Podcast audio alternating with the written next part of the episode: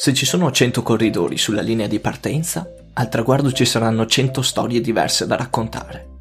Peter Saga. Questo è Cambio, il podcast nel quale provo a raccontarti alcune di quelle 100 storie di ciclismo.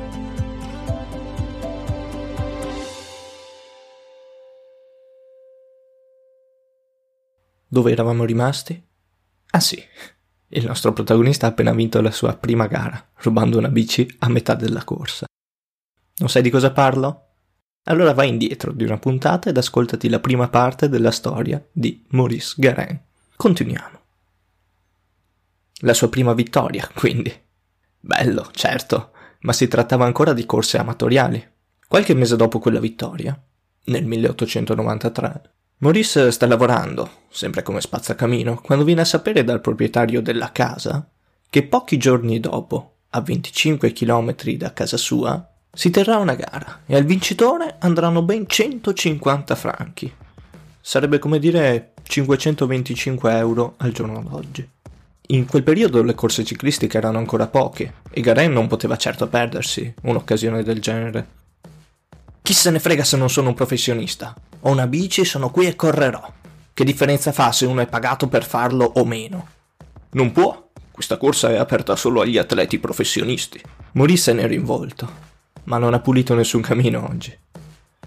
È il giorno della corsa e una volta arrivato nella zona di iscrizione gli è stato comunicato che non avrebbe potuto partecipare. Gira la bici e si avvia verso casa. Fatti tre chilometri da distante, sente lo sparo che dà il via alla corsa. Maurice si ferma, riflette. Il cielo è grigio e l'aria è fresca, come piace a lui. Riflette ancora. La sua bici blu è bellissima, come sempre. Riflette ancora quando si arriccia il baffo a manubrio che lo contraddistingue ormai da diversi anni. Fanculo gira la bici e inizia a menare sui pedali. Ha già perso parecchio tempo fermo a riflettere e per di più ci sono 3 km che lo separano dalla zona di partenza. Ma non importa. Supera senza accennare a fermarsi la zona di partenza e continua a spingere su quei pedali. Sa che dovrà fare così per tutta la gara. Dopo 20 km supera un corridore, uno di quei professionisti che possono correre, a differenza sua. Poi ne supera un altro, e un altro ancora. Lui continua a spingere per chilometri e chilometri, per ore e ore. Non sa bene quanti atleti ha davanti, ma sa che ormai ne ha messi dietro un bel po'. A un certo punto, ecco il traguardo. La folla è in delirio. Con stupore Maurice nota che ancora tutti sono rivolti verso la strada. Probabilmente il primo è arrivato da poco, pensa. Ma quando supera la linea del traguardo la folla lo circonda e tutti si complimentano con lui. Che succede? Hai vinto! gli grida un tifoso. Sei tu il vincitore, dice un altro. Li ha messi tutti dietro. In fondo, dietro la folla, è ora la stessa persona che aveva negato a Garin l'iscrizione ad avere il volto nero di rabbia. E non c'è verso, lui quel premio non lo darà ad un atleta amatore. Volano litigi, parole e anche qualche sberla nel caos più assoluto. Quando Maurice si calma, ormai rassegnato a non ricevere il premio, uno di quei tifosi che prima lo circondavano e che aveva assistito a tutta la scena si avvicina e gli dà 5 franchi. Maurice è stupito. Sì, gli dice. Si avvicina un altro e gli consegna degli altri soldi. Poi un altro. Marcy, Marcy.